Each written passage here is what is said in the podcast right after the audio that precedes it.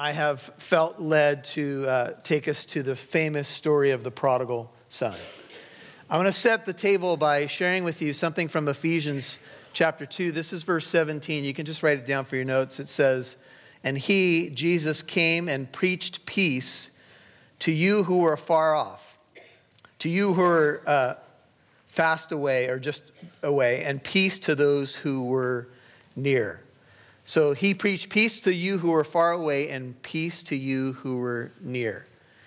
The Jewish word, the Hebrew word for peace is shalom. The Greek word is eirene.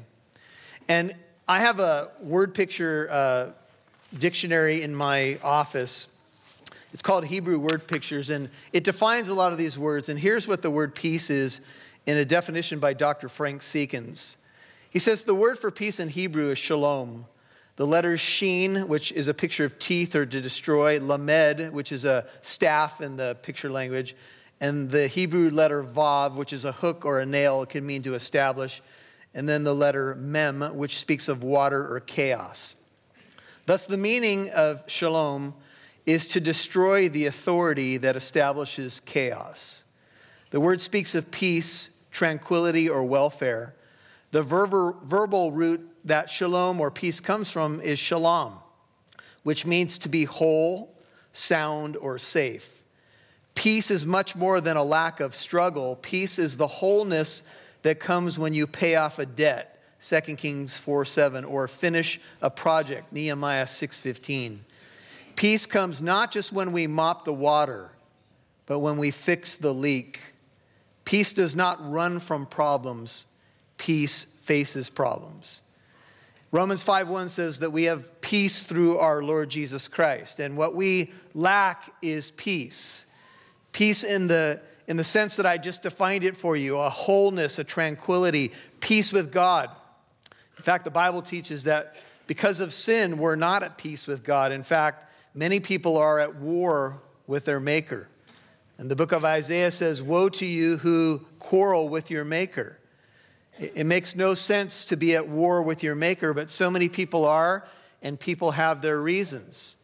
And if you think about the prodigal story, this is something that hit me this week. I, I, was asking the question, thinking about the story, as to why the prodigal wanted to leave in the first place. Why did he want to leave all the security of the farm and his, and his dad and his mom and all that he had?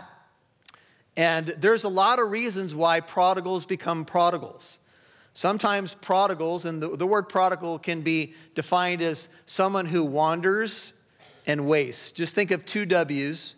A prodigal, a prodigal person who goes wayward, is wandering, and then they end up being in a wasteful situation. They waste their resources or even waste their time, talent, and treasure.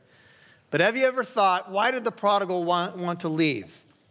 What was the purpose of his departure? You could say, well, he wanted to go off and see the big lights, uh, the bright lights in the big city. He was tired of home, tired of the chores, tired of mom and dad. You know, when we uh, are late teenagers or maybe even middle teenagers until about the time we're about 25, we don't think our parents are very smart. They get smarter as we get older. Have you discovered that? Boy, they, they know a little bit more than I gave them credit for. Could it be that the prodigal left because he was hurt?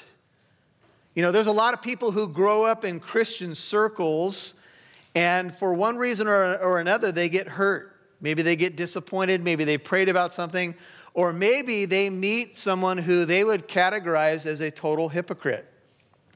And the older brother in the story, we have to remember, the older brother represents the scribes and the Pharisees. And Jesus said of them, they are what? Classic hypocrites. And the common people were really, in many ways, being pushed away from God by the religious leadership. Because the religious leadership had added so much to the Word of God, so much to the law of God, that they were making it impossible for anybody to really please God or be in good standing with God. There's a famous uh, Jewish commentator of Scripture, and uh, he said something that Jesus brought that's brand new, a concept about God. His name is C.G. Montefiore. He admitted that this is one absolutely new thing that Jesus taught men about God that God actually searched for lost men and women, that God is a searching God.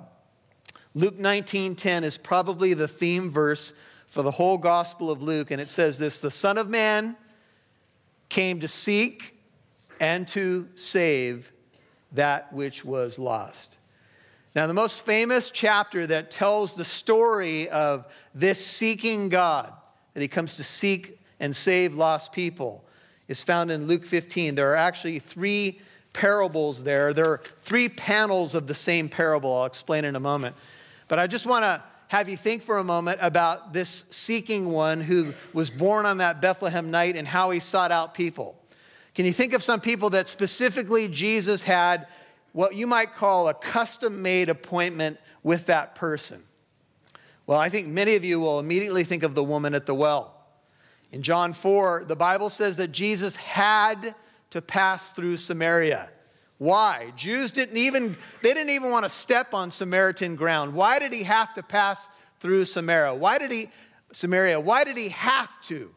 Because he had an appointment with a broken woman who had been married 5 times, married and divorced. By the way, in Jewish culture and in Samaritan culture as well, women had very few rights. The men had all the rights. So you might want to think about the woman at the well not as like a modern or a ancient Elizabeth Taylor who was married, I don't know how many times, married and divorced, married and divorced, married and divorced. The woman at the well is more like a woman who's been left time and time again. Since the husband had all the control as to whether or not the marriage would continue, she was a woman who had been abandoned over and over again, at least five times Five times different men left her. And Jesus came on a rescue mission to an abandoned woman to say, They may have left you, but I, I will never leave you, nor will I ever forsake you. And he started just a normal conversation about, you know, the water at the well and, and so forth, but he told her that he had living water to offer. And of course, that woman was transformed. I think of the man who was born blind, questions about what he might have done wrong. I think of Saul on the road to Damascus, fighting against God, hating Christianity and the Christian church. He was on his way to destroy the church on the road to Damascus, and Jesus confronted him. And Paul, we'll, we'll forever know Paul now as the greatest missionary, probably of all time writing so much of the New Testament being changed by the glory of the risen Lord. I think of Zacchaeus, the wee little man who climbed up the tree to get a look at Jesus. And Jesus had an appointment with Zacchaeus. And Zacchaeus was restored. And Luke 19, 1 through 10 tells that story. And Jesus culminates that story by giving the theme verse of the book of Luke For the Son of Man has come to seek and to save that which is lost. And there's an incredible story that kind of goes with what we heard in the testimony today, there was a, what's called the demoniac at Gadara. He lived on the other side of the lake, the Gentile side of the Sea of Galilee, in an area called the Decapolis. It means the 10 cities. And Jesus had the disciples go through a storm to get to this man to deliver him who had legion he had a multitude of demonic spirits in him. Jesus cast the spirits out to the, into the swine, remember? They all went off the cliff. The man who had been naked, shrieking among the tombs, cutting himself to try to get rid of the demonic spirits that were in him, and there were, there were multitudes of them, was now delivered in his right mind, clothed, and the one thing that he wanted to do is go with Jesus. He said, Wherever you go, paraphrase, that's where I want to be. Please take me with you. And Jesus said, No, you're not going to go with me. You're going to stay here on this side of the lake, if you will, and you're going to tell your family and you're going to tell this city the great things that the Lord has done for you. By the way, that, that uh, formerly demon possessed man did his job. Jesus came back. He fed 4,000 on that side of the lake. Many people came to faith in Christ. And throughout early church history, there was always a major representative from the area of Kursi where that man was. Uh, in early church councils, he had done his job. And Jesus if you will, left the 99 to find the one. After he delivered the demoniac, he got back in the boat. They demanded him to leave, and he left that area. They, they were afraid, they were fearful, and Jesus left. But he had touched one man's life, and that man then touched many more lives. Jesus says, I will leave the 99. He left heaven for you, and he will leave the 99. He, you know, he's the great shepherd of the sheep. And tonight, when we look at Luke chapter 2, we'll see that the original declaration of the birth of the Messiah is made to shepherds. Why? Because Jesus is the great shepherd.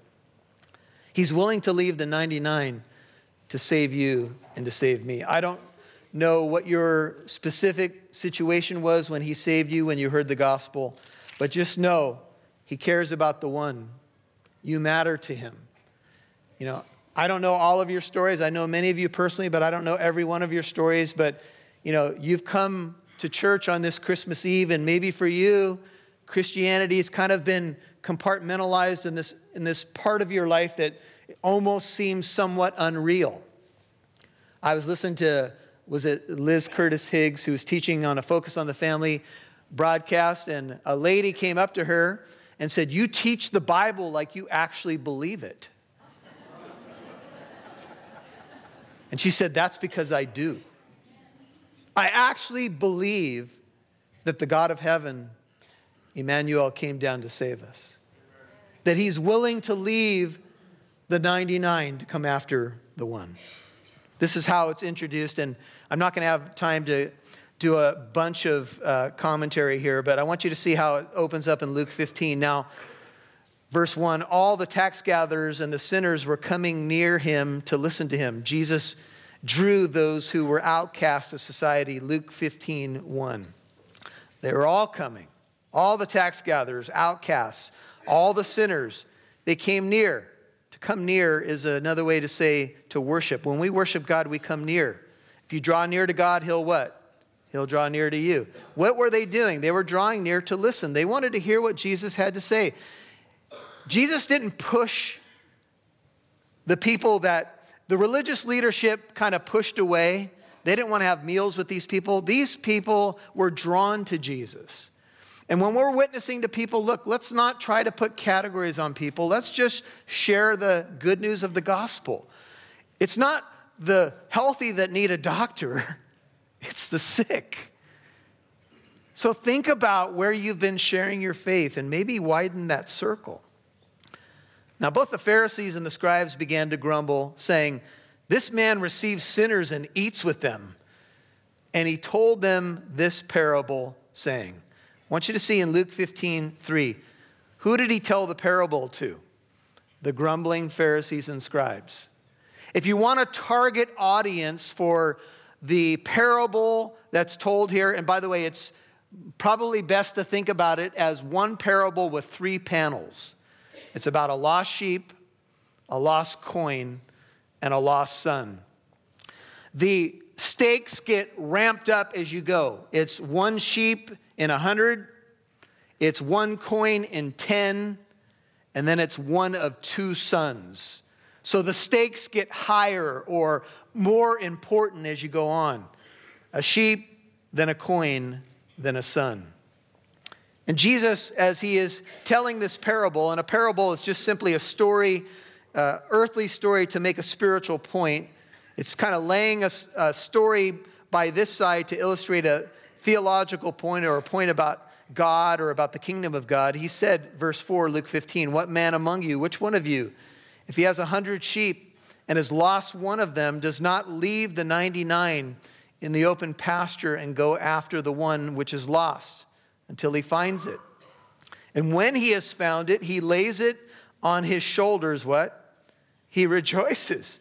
And when he comes home, he calls together his friends and his neighbors and says to them, Rejoice with me, for I found my sheep which was lost. I tell you, in the same way, there will be more joy in heaven. Heaven is another way of saying in the presence of God. Over how many? Over one sinner who repents than over 99 righteous persons who need no repentance. Heaven rejoices when one lost sheep comes home. maybe our view about heaven should differ a little bit because sometimes when we think about heaven, we think about those cool looking angels in Revelation 4 and 5 that never cease night and day to sing, Holy, Holy, Holy.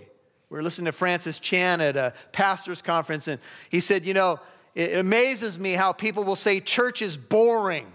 Can you imagine the angels with the eyes and back and in front at some point one day just saying, You know what, I'm a little bored with saying holy, holy, holy I'm kind of bored. What do you mean you're bored? This is God we're talking about. But apparently, at some point, heaven takes breaks to rejoice over lost people who are coming into the kingdom. How many times have you caused heaven to have a party? Think about it. How many lost sheep have come home because you've shared the gospel with them? I know it's convicting but it's important to think about. Newsboys many years ago sang a song called Entertaining Angels. And when they were asked about the song, which was a big hit some years ago, they were thinking about Luke 15 when they wrote the song that one way we can entertain angels is by sharing the good news of the gospel and having people come into the kingdom. Apparently, angels are high fiving all the time in heaven. We got another one another victory. What woman, verse 8, if she has 10 silver coins and loses one coin, does not light a lamp and sweep the house and search carefully until she finds it? And when she has found it, she calls together her friends and her neighbors, saying, Rejoice with me, for I found the coin which I had lost. In the same way, Jesus speaking, I tell you, there is joy in the presence of the angels of God over one sinner who repents. And now he tells the third panel of the parable lost sheep, lost coin, lost son. He says, A certain man had two sons. We're going to find out that both of the sons were truly lost. Jesus opens the story, but he'll focus away from the two to the younger. The younger of them said to his father, Father, give me. Parents, you might want to mark that because that seems like a common phrase among our children. Christmas lists I want this, I want that. I want that, right? I know I drove my mother crazy when we were younger because I would have a big ticket item and my mom wasn't always rolling the dough when we grew up. and so she would always play it up a little bit like, she didn't get me that one thing I wanted, whether it was a basketball hoop or a baseball glove. And then finally at the end, she would bring out the gift that was hidden somewhere away. And we'd be crying and whining. Do you remember, Michelle? We didn't get the gift we wanted. It's, the world's wrong. And then they'd bring out the gift, and we would feel so terrible. Can I get a witness? Mom, you were really good at that. That's, I should have implemented that more when my kids were growing up. Well, the younger says, Give me the share of the estate that falls to me. And dad divided his wealth between them. Now, this was really a no no in Jewish culture. Your dad really controlled the last will and testament.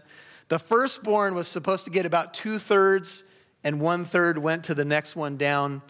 So the firstborn was in a, a position where he was going to get more, but the, the younger son, he wanted his share and he wanted it now. And you weren't supposed to do this. You were supposed to leave it to dad. Now, dad could make that decision if he wanted to retire and let you control the farm, but that was up to him.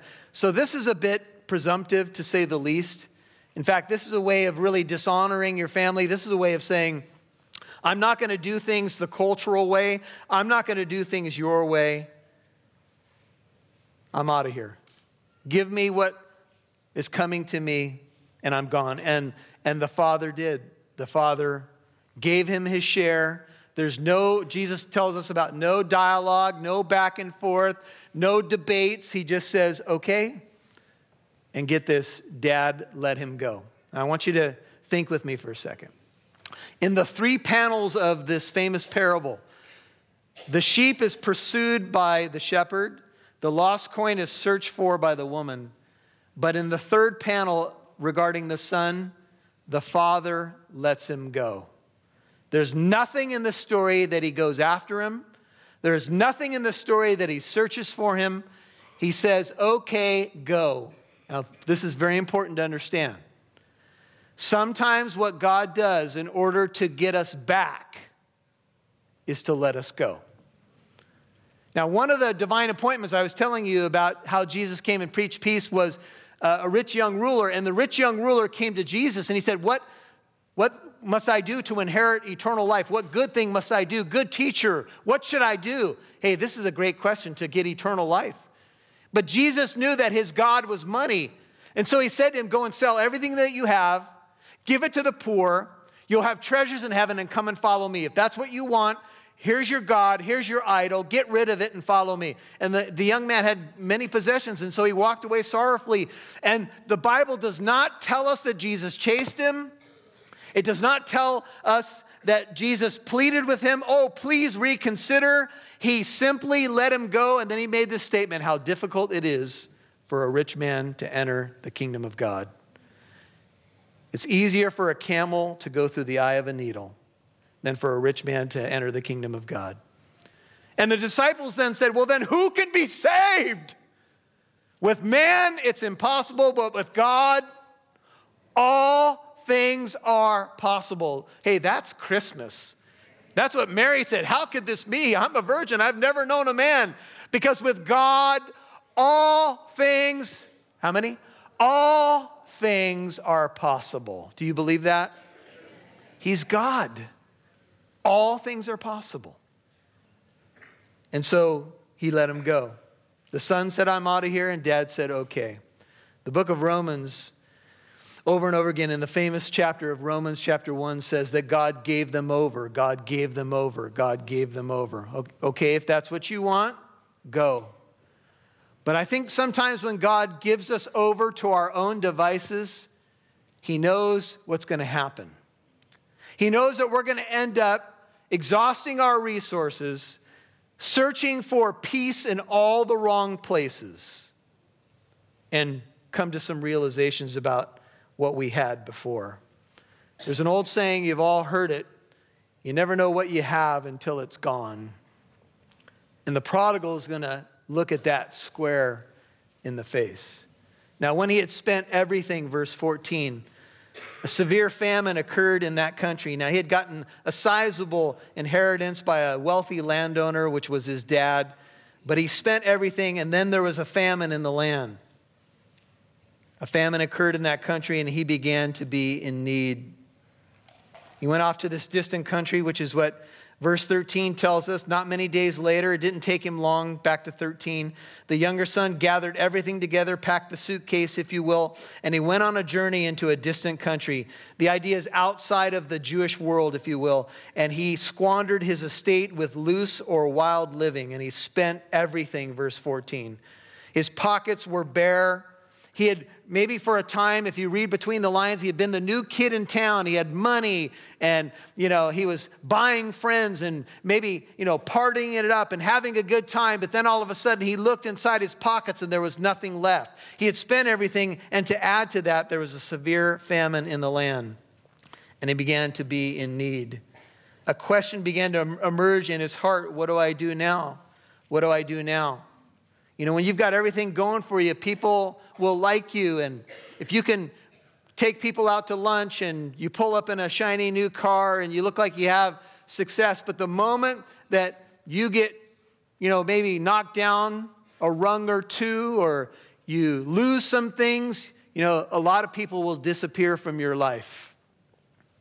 You can kind of find out who your true friends are when you're in want. Everybody know what I'm saying? And I want to tell you, for those of you who are here, um, some will listen to this later, but if you're in need right now, we would ask you to come to us and tell us how we can help you. Uh, if, we, if we can pray for you, if we can help, you know, push you in a direction that will help you, even if you can't provide Christmas, we'd like to know. And I'm, I'm serious when I say that.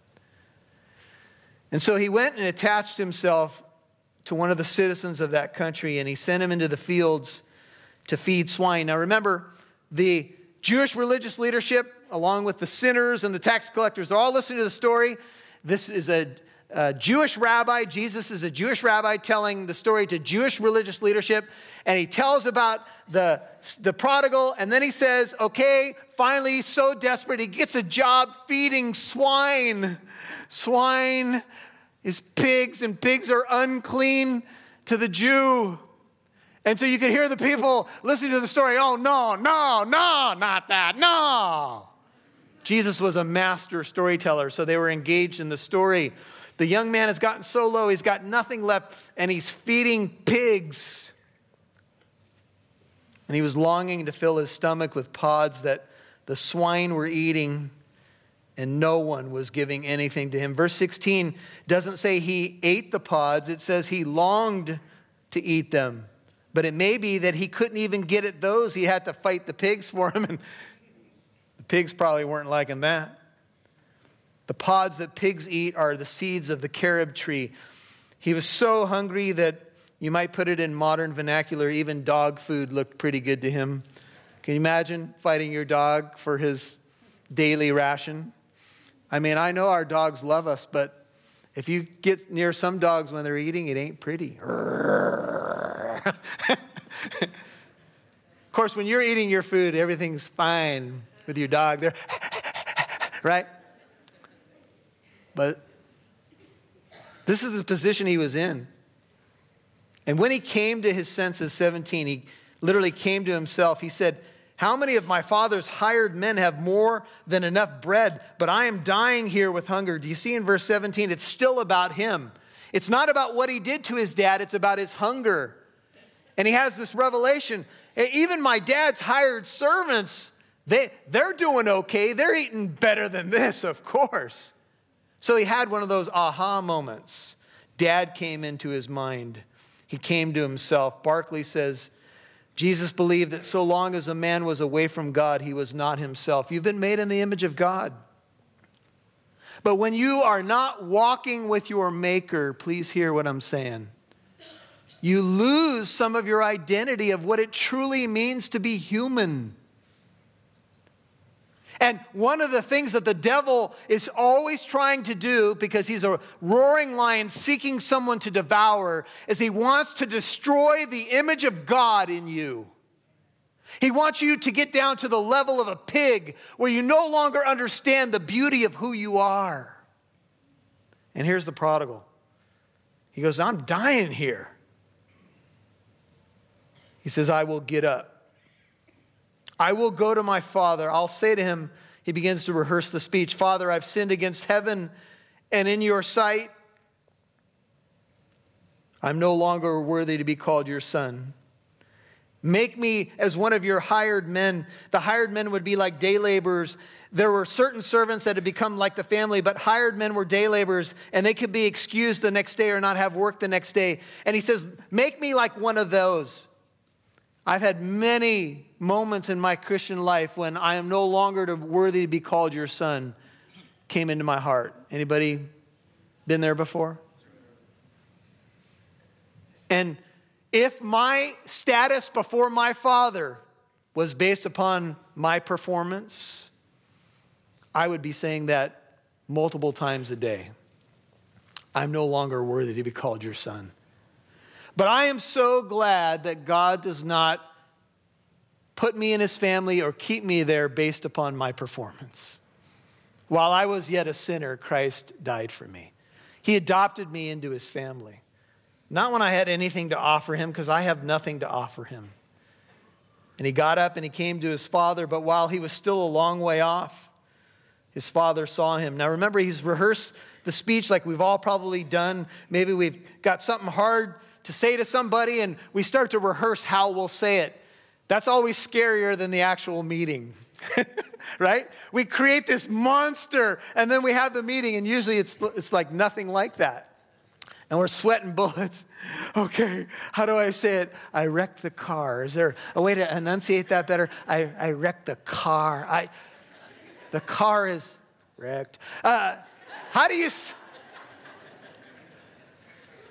How do you say, I spent everything you gave me? In the ancient world, apparently there was no such thing as a wire transfer, email. Dad. I've blown it. This is a face to face deal, man. And so, while he was still a long way off, Dad knew his walk. Father saw him and felt compassion, the very thing that the religious leadership lacked. Go and learn what this means. I desire compassion and not sacrifice. And the dad ran, something that older men did not do in this culture, and embraced him. He literally threw his arms around him and he kissed him in the tense of the Greek as he kissed him again and again and again. My sons now have five o'clock shadows. It's a little bit more painful to kiss them. And sometimes it's painful for them, especially if their friends are around. Then I like to accentuate the sound.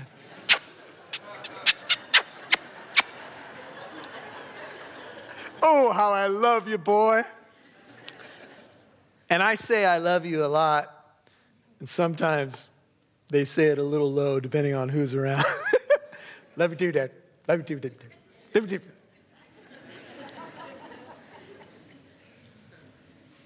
I understand.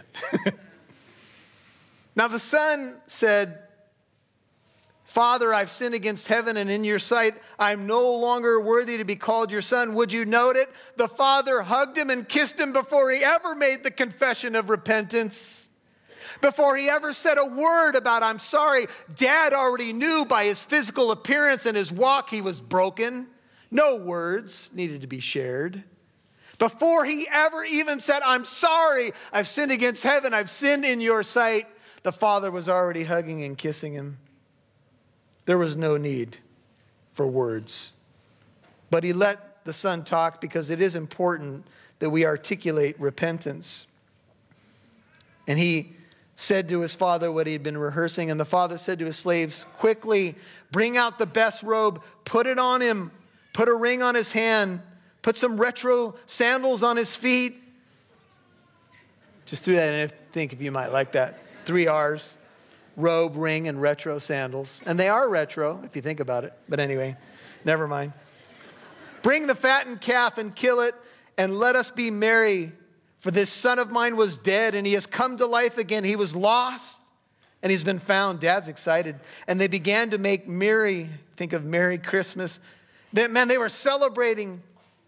Love keeps no record of wrongs. and God is love. God, if you're in Christ, as far as the east is from the west, so far as he removed your transgressions from you. He is no longer counting your sins against you because he counted them against his son. Do you understand that's what the gospel is? God is not, if you're in Christ, God is no longer counting your sins against you. That is so awesome and humbling. Love does not merely love not merely does not seek that which does not belong to it.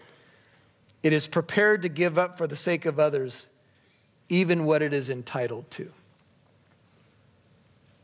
Oh, to love like that. So many things pound against us loving like that selfishness, flesh, pride, hurt. Now, the older brother was in the field. And the older brother, I think all commentators agree, is the religious leadership. And when he came and approached the house, he heard music and dancing. He heard people making merry, and he summoned one of the servants and he began inquiring what these things might be. What's going on here? 27. And he said to him, The servant said, Your brother has come don't know how long he had been away. Your father has killed the fattened calf because he has received him back safe and sound. Just write down verse 2 next to verse 27. This man receives sinners and eats with them. The father in the story has received the brother back, though he has sinned so much, and now he's back safe and sound. And the father hasn't kicked the brother out. I mean, the older brother may have been thinking, if he ever darkens our door, I hope dad just boots him to the curb. And imagine if the younger brother would have met him first, saw him from a distance. What do you think the older brother would have said to the younger brother? Get out of here. You've broken dad's heart. Never come back here again. That's the religious leadership. But the Father in the story is God. And Jesus said, If you've seen me, you've seen the Father. How could you say, Show us the Father? And so the older brother became angry. He was, this is a swelling, settled anger. He was not willing to go in. His father came out, pleaded with him. But he answered and said, You know, dad may have said, Look, man, it, this, this is right for us to do this. And the older brother did something like this No, you look. For so many years, I've been serving you, and I've never neglected a command of yours. I keep all the commandments, at least on the outside. And yet, you have never given me a kid, uh, much lesser value than the fatted calf, that I might be merry with my friends. You've never thrown me a Christmas party. Here's what I've got for you, Dad. Bah, humbug. this whole thing is humbug. You should not that son of yours, he doesn't deserve anything. When he came, 30, he's devoured your wealth with harlots. We don't know if that's true, but that's what the older brother said. And you killed the fattened calf for him. R. Kent Hughes comments Do you wonder how older brothers get this way? It's very easy to forget what we were like before we came to the Father. As time passes, we begin to imagine that we are quote unquote good people because we have avoided sins of passion, and all the while, sins of attitude run rampant within us. We do not regard our jealousy, pride, and judgmentalism as sins. We call them faults or shortcomings. So we easily become critical, judgmental, and unloving. Our surface familiarity with holy things has rendered them dull, insipid, and boring. The older son's heart was more distant than the one that had left the farm. Oh, he stayed. He did the work. He kept the commandments. But for all intents and purposes, his heart was as far away from God as the younger brother. He just did the right thing on the outside. And there are religious people in our world that do that every day. They do the right thing for the sake of the right thing. But as far as their heart is concerned, it's far from God. Jesus said, This people honors me with their lips, but their hearts are, they're far. They, they add their tradition to the word. This son of yours, all of you parents can relate to this. This is how we talk. He won't even say my brother.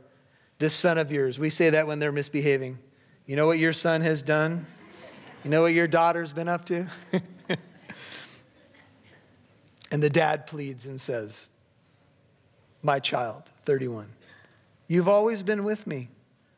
All that is mine is yours.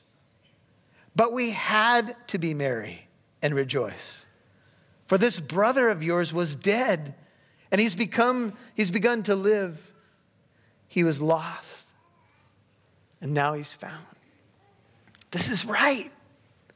This is how the father responds to lost sheep coming home. Do you think heaven is happier when people repent than us? I think so. We had to celebrate and be glad because this brother of yours is dead and he's alive again. He was lost and now he's found.